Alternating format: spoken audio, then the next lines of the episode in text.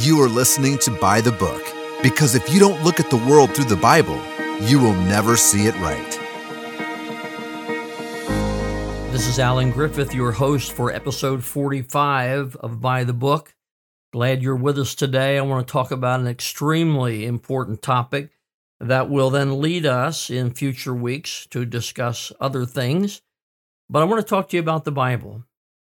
Uh, by the book is based on the idea that if you don't see the world through the Bible, you will never see it right. Well, we believe that with all our heart.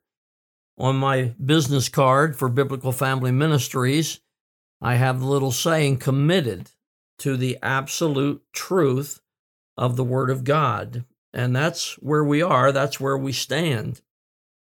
Virtually everything we talk about on the podcast is related to what the Bible says, uh, its perspective on every area of life.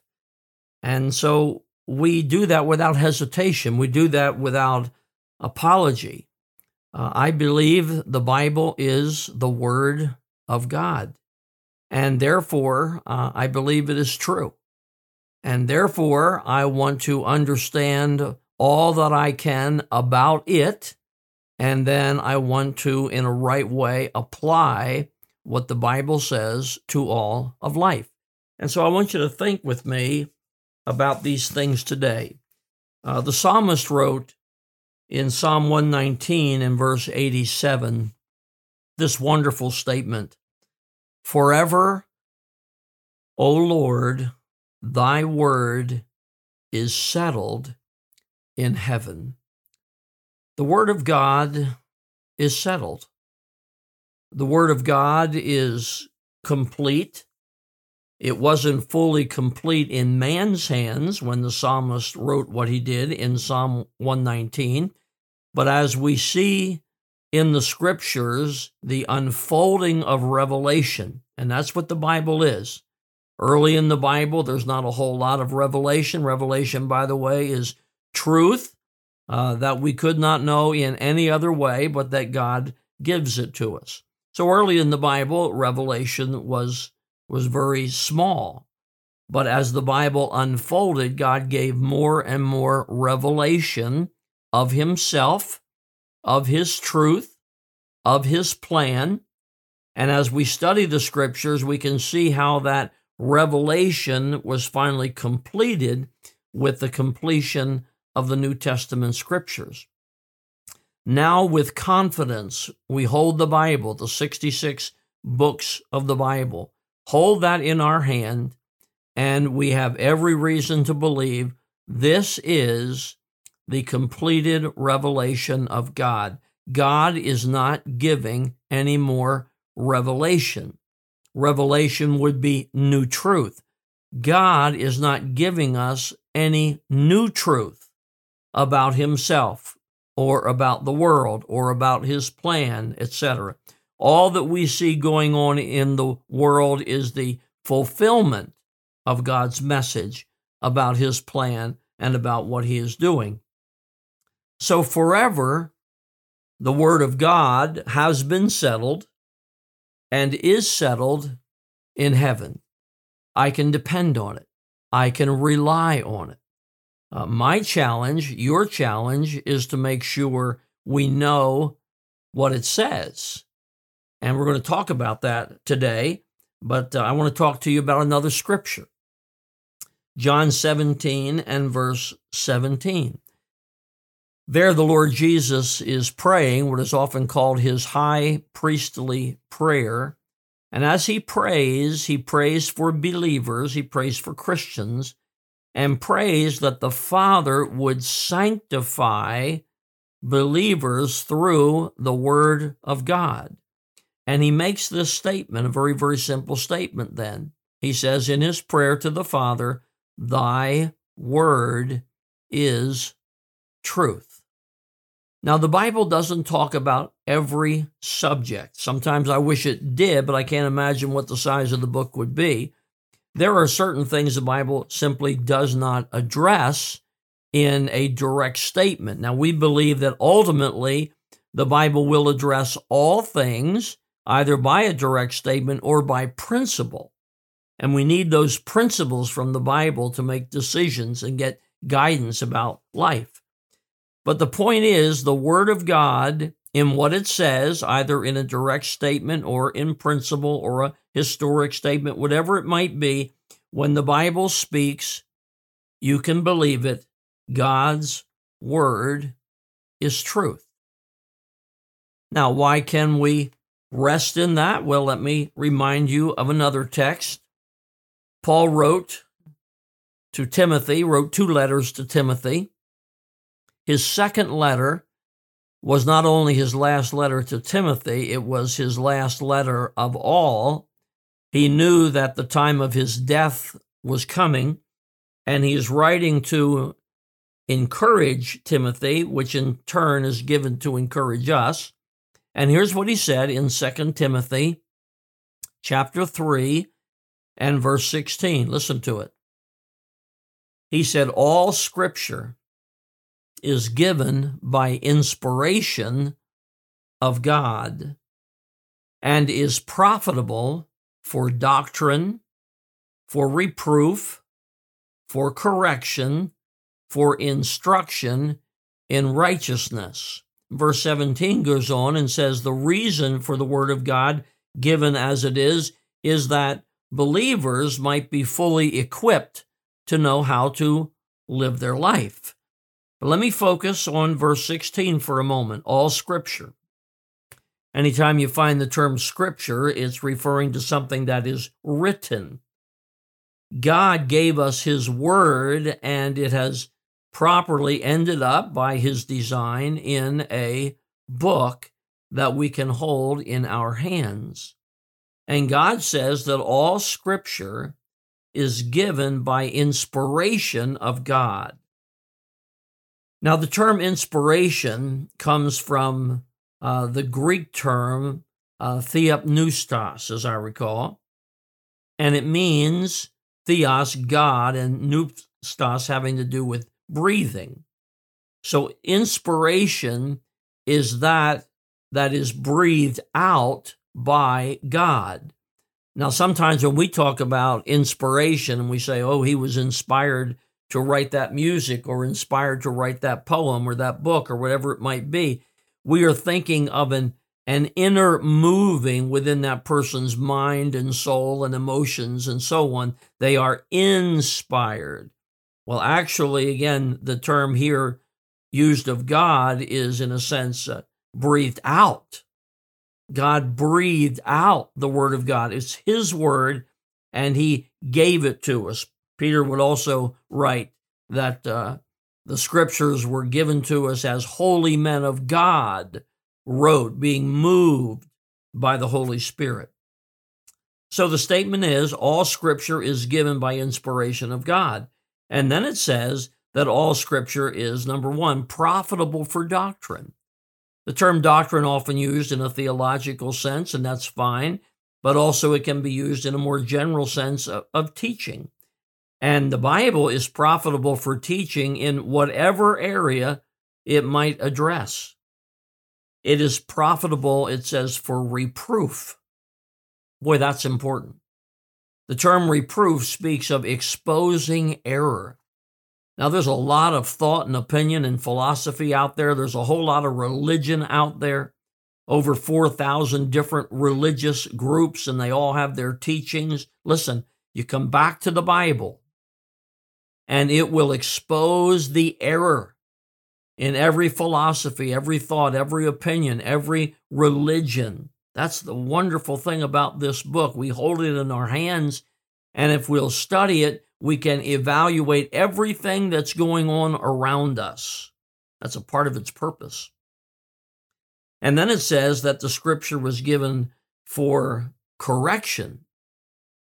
Not only does it expose error, error in our own thinking, error in our views and opinions and standards, whatever it might be, it exposes the error. But then this book, this marvelous book that God has given us, will also correct us.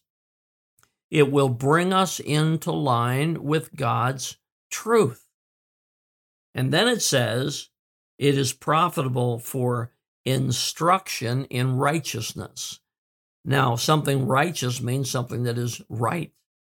Uh, I want to live right. I want to do right. I want to think right. I want to act right. Wh- whatever it might be, you and I should be committed to the desire of doing right. Well, this book, this Bible, is profitable for instruction in righteousness. I love the Bible. I remember getting saved. I got saved in 1963, went to Bible college in 1964, and then from that time on, had my formal study of the Word of God and then my continuing study for all these years. And I'll tell you, this book is inexhaustible. It is wonderful. Its truth is marvelous, but you never get it all. I study the scripture a lot. A lot of people do. And I'll come to my wife and I'll say, look at this or listen to this. I, I've never seen this or I've never seen it this way. And there's this inexhaustible book being opened up as we study it. Now, the Bible teaches us that it's the Holy Spirit who instructs us and gives us understanding of His Word. And I hope you are a student of the Bible because where, where I'm ultimately going, not only in this message today, but in the weeks to come, I'm going to talk about the Bible's message, and especially for a few weeks, uh, about us, uh, who we are, how we function. Humanity is in trouble because people don't even know who they are or what they are. But you come to the Bible and it, it meets you not only about all the things in the world, but it meets you to tell you about yourself and about God and a relationship with Him. And so it's it's marvelous and it's wonderful. But when you're if you're going to talk about those things, you have to believe that the Bible is true because the Bible is going to contradict an awful lot of the teaching and ideas and philosophy that is not only out in the world, but is accepted by many, many people.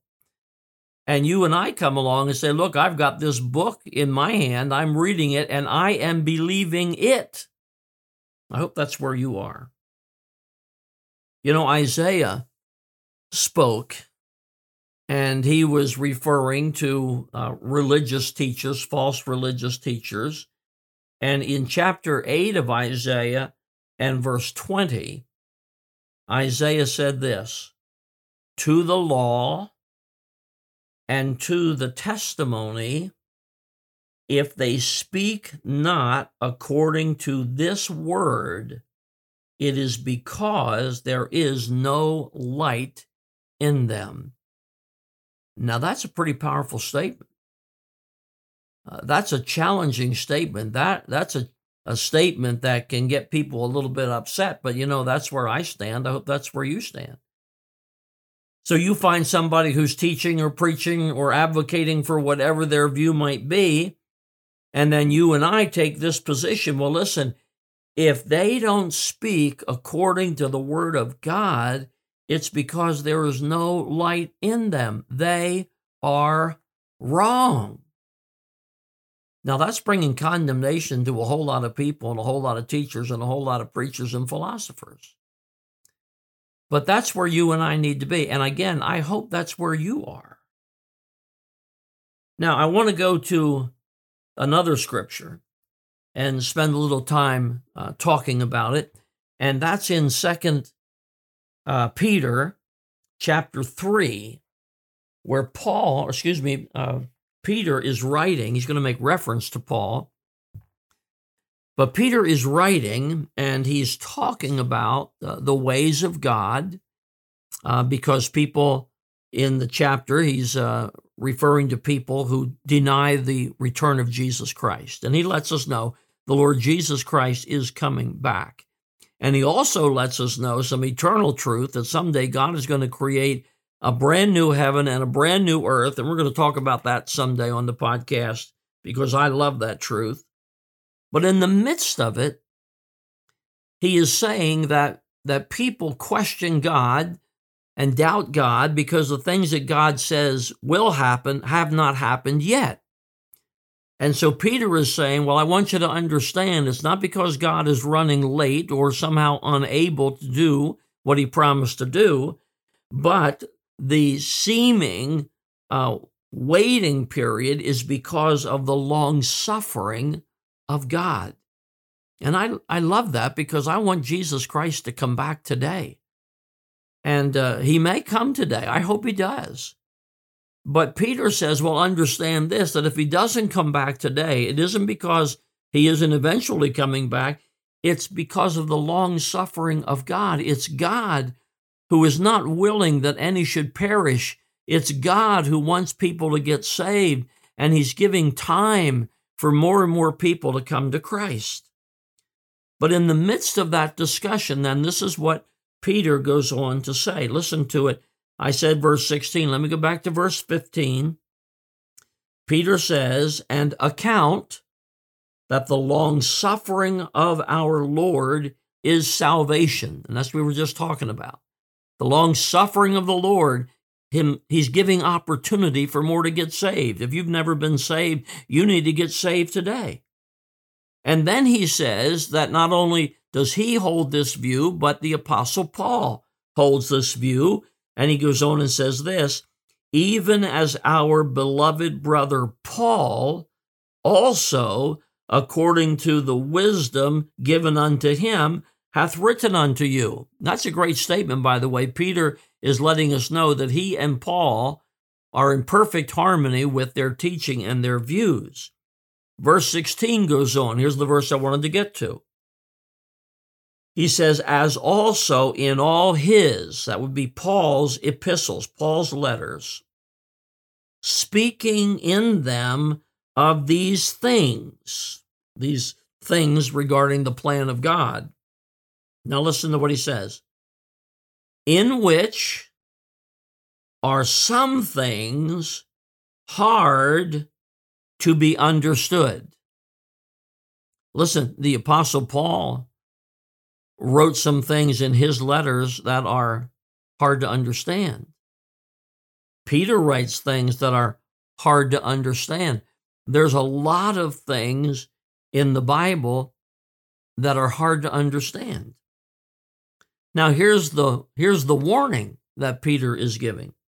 He says, which they that are unlearned there are a lot of people are preaching and teaching and trying to tell you what's true, false, good, bad, whatever it might be, but they're unlearned because they don't know what the Bible says or they don't believe what the Bible says. They are unlearned. And Peter says they are unstable. And I want to tell you, there's a lot of instability in the world, instability in people's thinking, instability in the whole workings of this world today, such as never before. But Peter's talking about those who are supposedly preaching the teaching, uh, teaching the word of God, and they're unstable. And here's what he says He says, they wrest the scriptures. The term in my King James Version is W R E S T, rest. It means to twist. He says they twist the scriptures, not only with regard to end time things, but he says they twist the scriptures of all the areas of teaching. And they do it, he says, to their own destruction. Peter's letting us know there's an awful lot of false teaching in the world there's a lot of things that are being said that aren't true. And unfortunately, there are a lot of people who buy in to the lies and they buy into the twisting of the scriptures. So let me say a word about this book, the Bible. And again, I love it. I hope you do too. 40 writers, really over 40 writers, involved in producing this book and over a period of 1500 years. So the Bible we hold in our hand, we we divide it, we call it 66 books of the Bible. 39 of the Old Testament, 27 of the New. Those writings were written over a period of 1500 years. But here's what's marvelous about them. The internal consistency, the con- consistent message of the Bible, a consistent message about God, a consistent message about the world, a consistent message about time, a consistent message of eternity. And as we sent, uh, said earlier, there is over those years of writings and through those writers, there is a an unfa- unveiling of revelation. There's a, a continual revealing until we get the whole Bible in our hands. This Bible has much external evidence to prove it. And what is perhaps the most exciting of all is the prophetic fulfillment of the scriptures. You can go back in the Old Testament and begin to follow prophecy. There are loads of prophecies about the Lord Jesus Christ leading up to his birth, who he was, that he would be born of a virgin, that he would be born in the little community of Bethlehem, and so much more about the Lord Jesus Christ. Uh, the message of his death, but also the message of his resurrection, and then the promise that he would come again, and the promise that he will establish his kingdom on earth and he will rule and reign on this earth. Those prophecies are marvelous.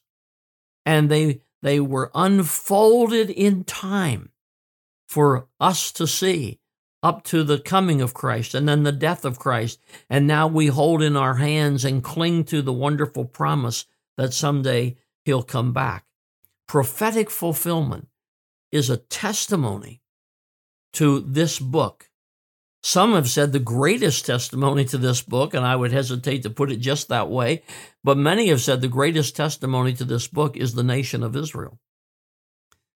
Because God in the Bible shows us when that nation started, and then God gave prophecy about Israel.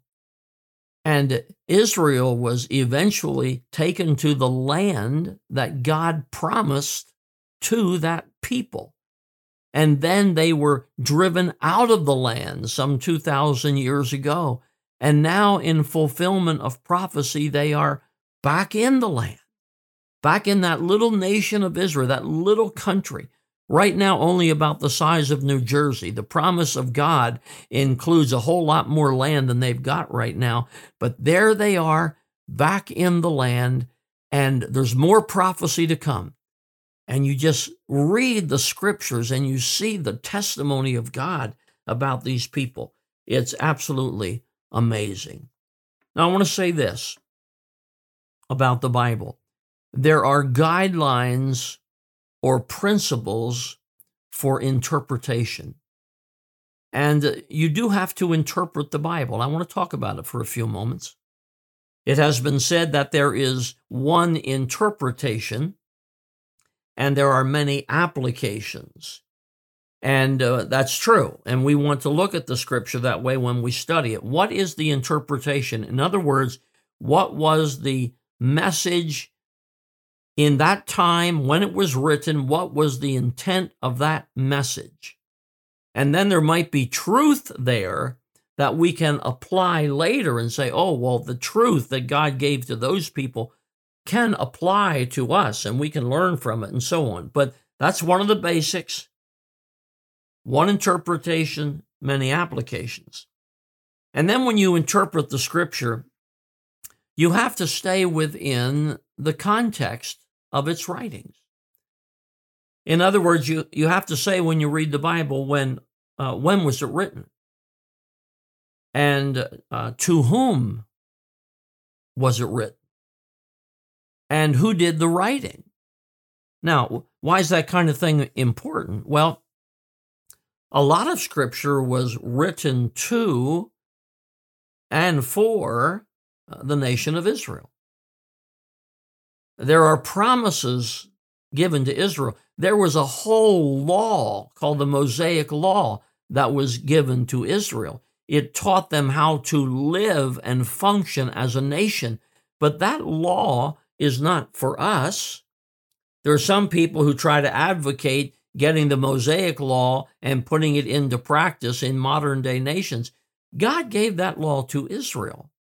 And we are not under that law. We're not supposed to be under that law. But if you read some of that, now you might try to apply some of the principles. But if you try to make that law applicable to a nation today, you are just way off base. And so we look and we say, well, again, when was that written? To whom was it written? There's other truth written in the New Testament that is specifically for the church. It's not written for all people, it's written to the church, written for the church. There's other truth that is given for the whole world, and the whole world needs to hear it and believe it. Then, when you interpret Scripture, you have to compare Scripture with Scripture. In other words, you find this Scripture that talks about a subject. Here's another Scripture that talks about that subject. Here's another one that talks about that subject. You might not get all the truth on a given subject in one verse. So you go to other scriptures and compare and get a full um, picture. And then this is important you interpret the difficult by the simple. We just uh, made reference to Second Peter, where Peter acknowledged that things in the Bible are hard to be understood. And there are some things that are hard to be understood. So I go looking for a verse that expresses a matter very simply so that then I can go to the more difficult passage and, and make sense out of it. So that's one of the principles. And then when you read the Bible and study the Bible, uh, you need to make allowance for um, figures of speech.